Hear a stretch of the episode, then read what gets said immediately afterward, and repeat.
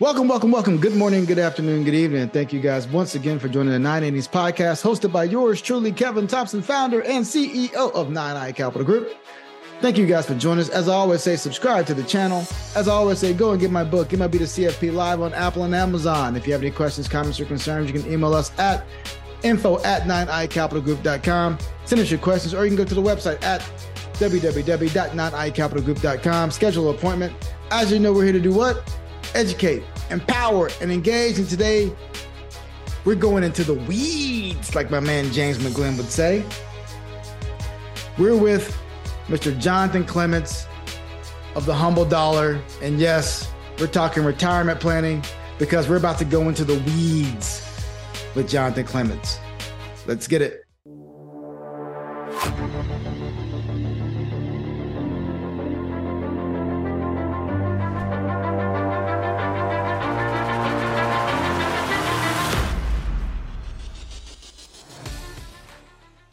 We have Jonathan Clements, humble dollar extraordinaire, uh, multiple books he's written as well. Jonathan, Mr. Jonathan Clements, thank you for joining the Nine Innings podcast today, my friend. Hey, Kevin, it's great to be on with you again.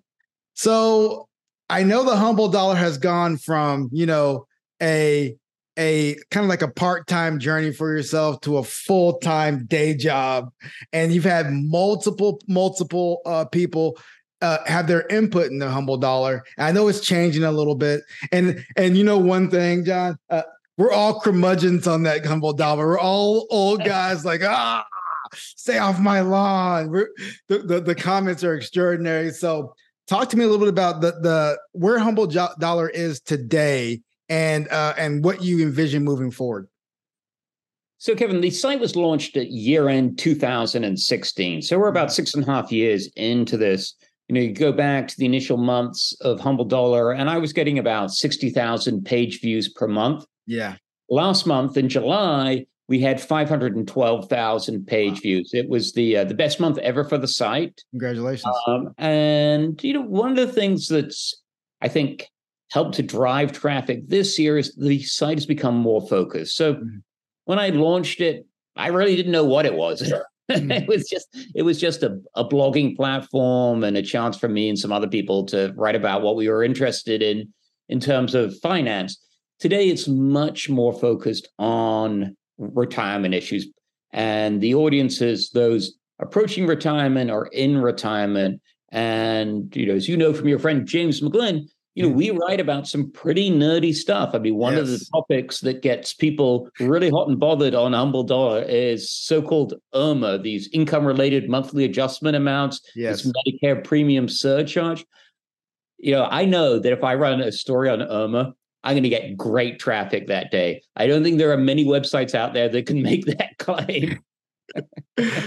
IRMAA is a real big uh real big issue right now. I know I was just walking around the block today and James comes out and he he gives me some and matter of, matter of fact, let me show you this. I know people won't be able to see it, but he gave me $20 of Thai baht. So he just got back from Vietnam and um very well traveled and he does love to get in the weeds, my friend. I'm talking about not. I'm talking about literally. We we get we go so deep into social security planning, so deep into LTC. We talk about all the nuances of everything. It's it's critical, I believe, to have people like that on your team, and it's critical to have thought, like like your humble dollar blog and and thoughtful pieces that that can kind of pull, parse through all of the all of the minutia because uh hum, I mean people don't realize retirement planning it's deep it's very very deep. So I appreciate I what you're doing. Yeah, I think when a lot of people think about money management, they immediately go to the investment piece. Yeah, and we spend ninety percent of our time talking about the financial markets and which funds or stocks we ought to own.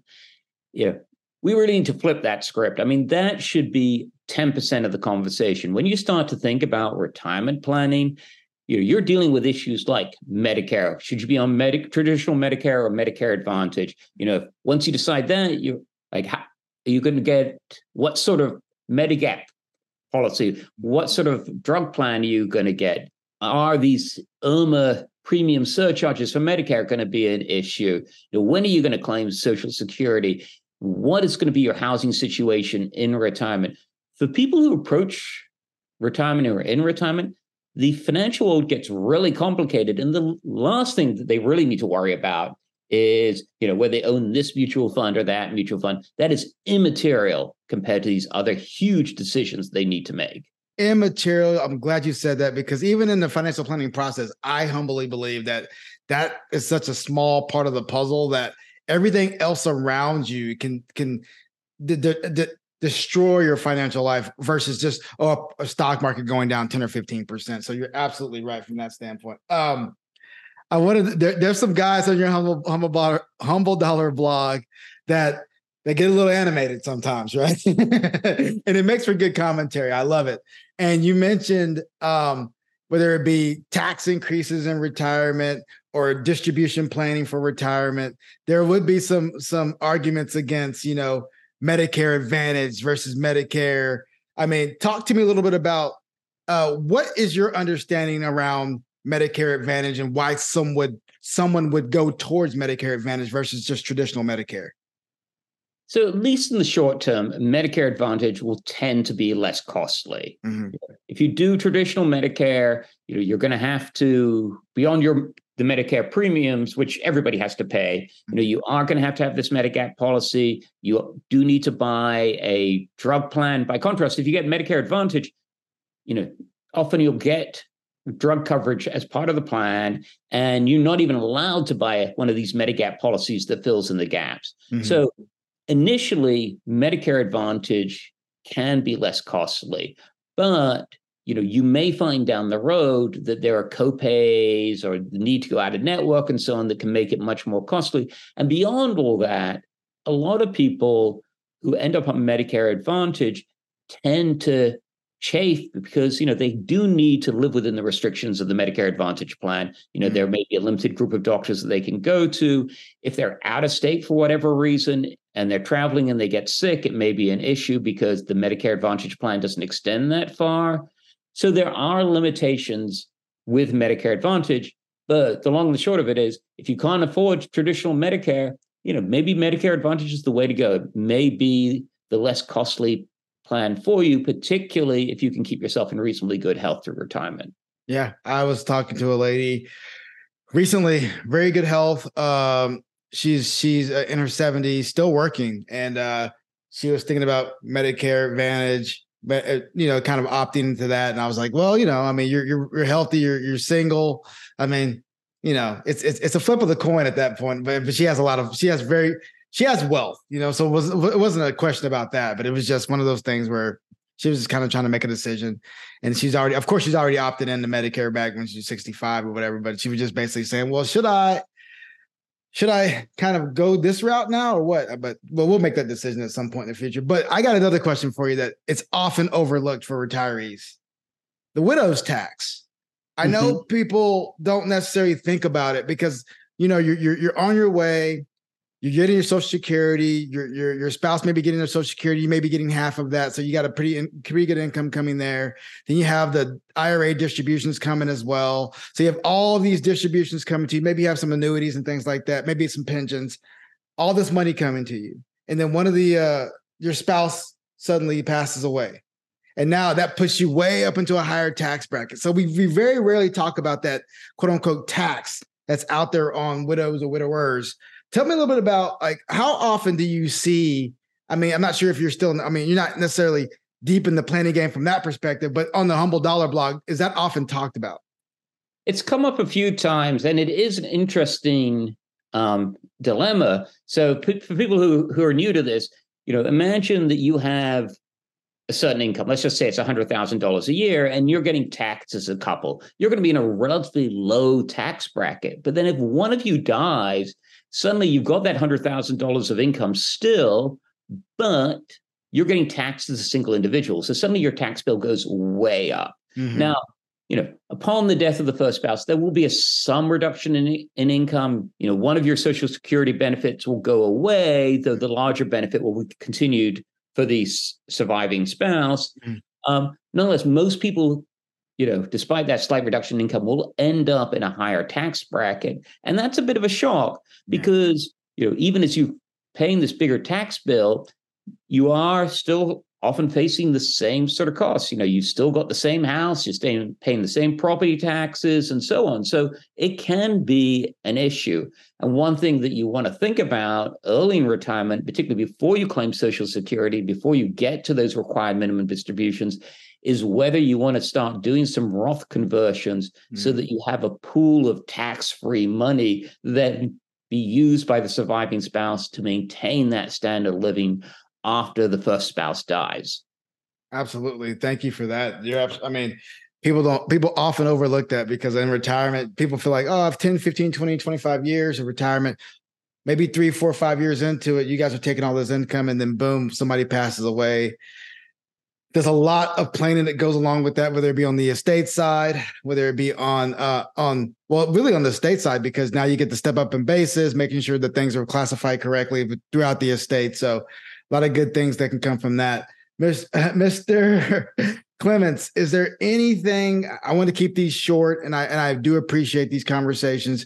What so I'm gonna ask you this question about the humble dog dollar before we before we exit. What has been the most popular topic outside of IRMAA on the Humble Dollar as of just say 2022, 2023? What's what's been one of those topics that's been hot as you know if i say this outside of IRMAA if i say this i know i'm going to get some some readers uh in an uproar or getting them commenting well one of the topics and again you know we are in nerd land here yeah Kevin, but one of the things that people get really excited about is the 4% rule for people who are novices, the 4% rule was created by Bill Bengen back in the early 1990s. He did a study that said essentially if you withdraw 4% of your portfolio's value in the first year of retirement and thereafter you step it up with the inflation rate, you should be able to make it through a 30 year retirement without depleting your portfolio. So that's the, the 4% rule. But people have been saying, well, 4% is too much because the stock market is much more richly valued now and bond yields are lower. Other people say, oh, you can do more than 4%. You need to tweak it by doing this or that. It goes on and on, Kevin. I mean, everybody's trying to find what the magic rule is. And I think what it comes down to is this you know, one, nobody in the history of the world has actually ever followed the 4% rule. Mm-hmm. You know, where they blindly withdraw 4% in the first year of retirement and then step up that amount every year with inflation. I mean, nobody in their right mind is going to do that when faced with, say, a huge stock market decline. Yes. You know, we naturally cut back our spending.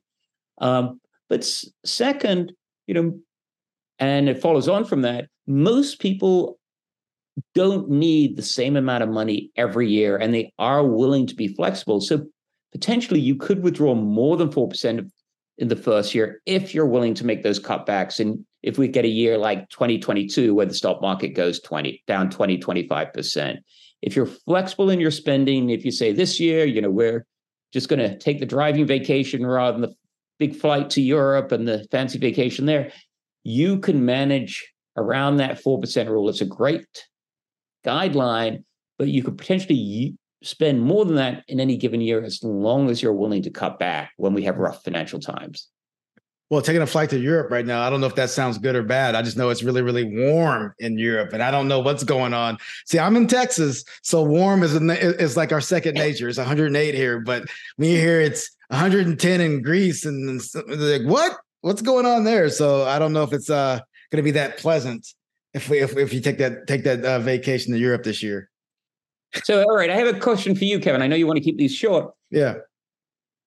Given what's going on um, with the climate, given that we s- seem to be at this tipping point where the world has suddenly become much warmer. Yes. What are the financial implications?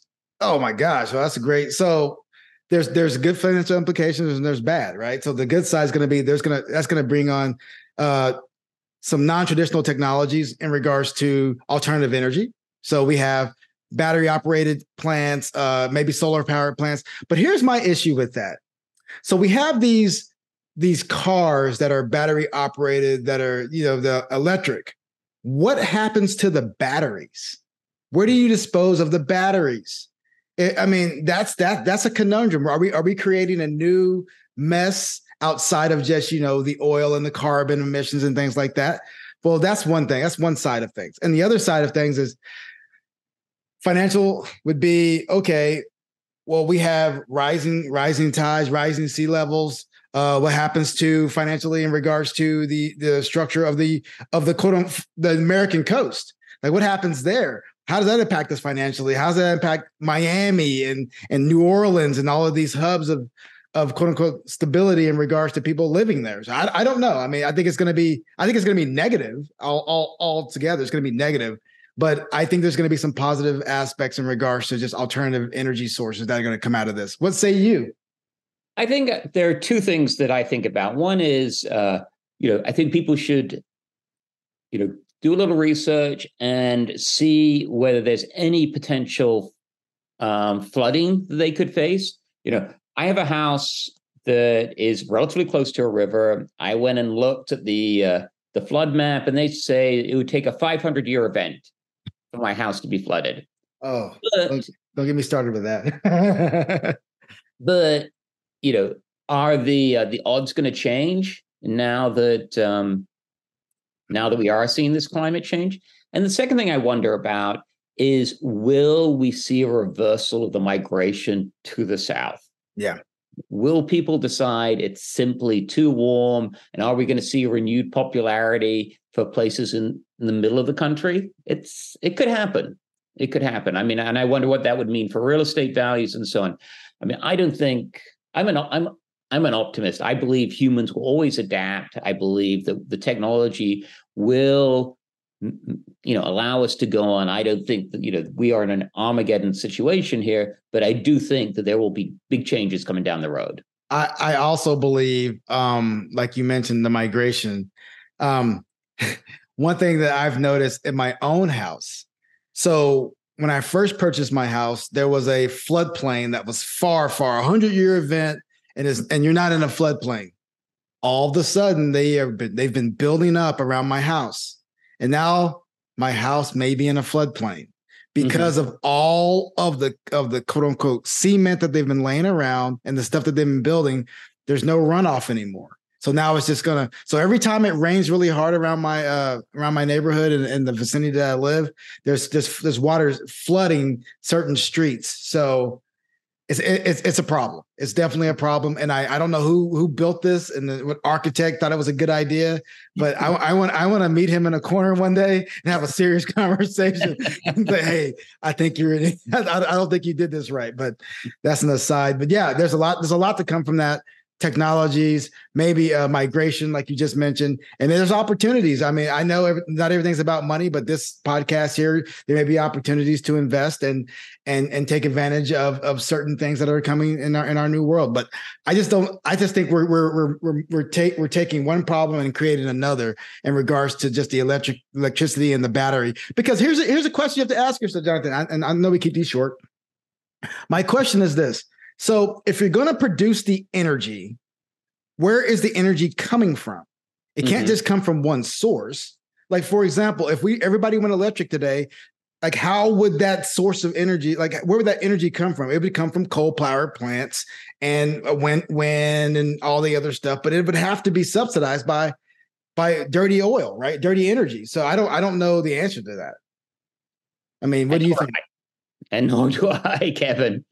Uh, yeah, a little bit, you know, beyond my area of expertise, but I do think that there are financial implications, and I think you know it's there are going to be big changes in the in, in the in the years ahead, and these issues like you know having a house near the coast, you know whether people are going to be migrating south and so on, they're going to change. I mean, I, I wonder whether you know one of the biggest polluters is is getting in an airplane flying across yes. the Atlantic um, I wonder whether we will start to see restrictions on that or taxes on flying and so on to reduce those emissions. Yeah. There's all kinds of potential things that could happen down the road. Absolutely. Well, Mr. Clements, thank you for joining the Nine Innings podcast. I always enjoy these commentaries. And by the way, I always love reading the articles on the Humble Dollar. Please go to the Humble Dollar uh, blog, read the Humble Dollar, because not only will you get some great insight, you'll get some wonderful comments from some curmudgeons like myself on the humble dollar and we will update you guys on just some great great topics. It's about going deep in the retirement weeds. Check out the humble dollar and, and by mr jonathan clements. Yeah you have anything you want to say to end the podcast mr clements? No, I appreciate uh, you mentioning the website. The only thing I would put a plug in for here is uh, many of the contributors uh, to Humble Dollar um, wrote essays that have appeared in a book that came out earlier this year called My Money Journey mm-hmm. um, How 30 People Achieve Financial Freedom and You Can Too. So, My Money Journey, if you want to see w- what it takes to retire in comfort, it's a great book to read. And I think what people will find inspiring is that you know retirement is possible even if you mess up initially you know most of us don't get it right from the get-go we spend our 20s and our 30s messing around with investments you know worrying too much about the financial markets ups and downs and a lot of the contributors to the book had mistakes early on but eventually they settled down they did the right thing for a couple of decades. And the result was they were able to retire in comfort. And if you do that, so can you. Absolutely. Jonathan Clements, thank you for your time, my friend. All right. Thank you, Kevin. Great talking to you. Thank you guys for listening. We had Jonathan Clements of the Humble Dollar blog. Uh, wonderful, wonderful guest. Very, very smart individual. Very, very unique individual as well. I enjoy his commentary. As you all know, this is the Nine Innings podcast, and we're here to do what? Educate, empower, and engage. Subscribe to the channel. Absolutely get my book, MLB CFP Live on Apple and Amazon. Thank you guys for joining us. Stay humble, stay safe. We'll see you again soon.